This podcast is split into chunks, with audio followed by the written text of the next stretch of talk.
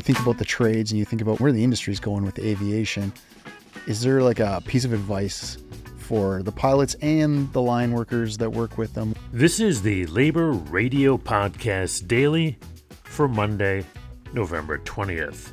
I mean, it's such a exhilarating profession, right? Flying and being or hanging out the side of an aircraft, right? But it's super dangerous. I mean, we all know that. And so just never get complacent because, man, you stop thinking for a second and bad things can really happen. That's astronaut Shane Kimbrough on Powerline Podcast from the Labor Radio Podcast Network, laborradionetwork.org, or search for Powerline Podcast wherever you listen to podcasts. In today's labor history, on this date in 1816, the first use of the term scab occurred by the Albany Typographical Society.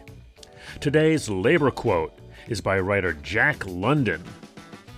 After God had finished the rattlesnake, the toad, and the vampire, he had some awful substance left with which he made a scab. A scab is a two legged animal with a corkscrew soul, a water brain, a combination backbone of jelly and glue. Where others have hearts, he carries a tumor of rotten principles.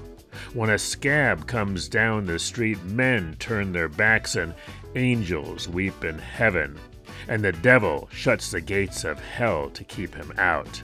The Labor Radio Podcast Daily is supported by our friends at Union Plus. Find out more at unionplus.org. And keep up with all the latest labor arts news. Subscribe to the Labor Heritage Foundation's free weekly newsletter at laborheritage.org.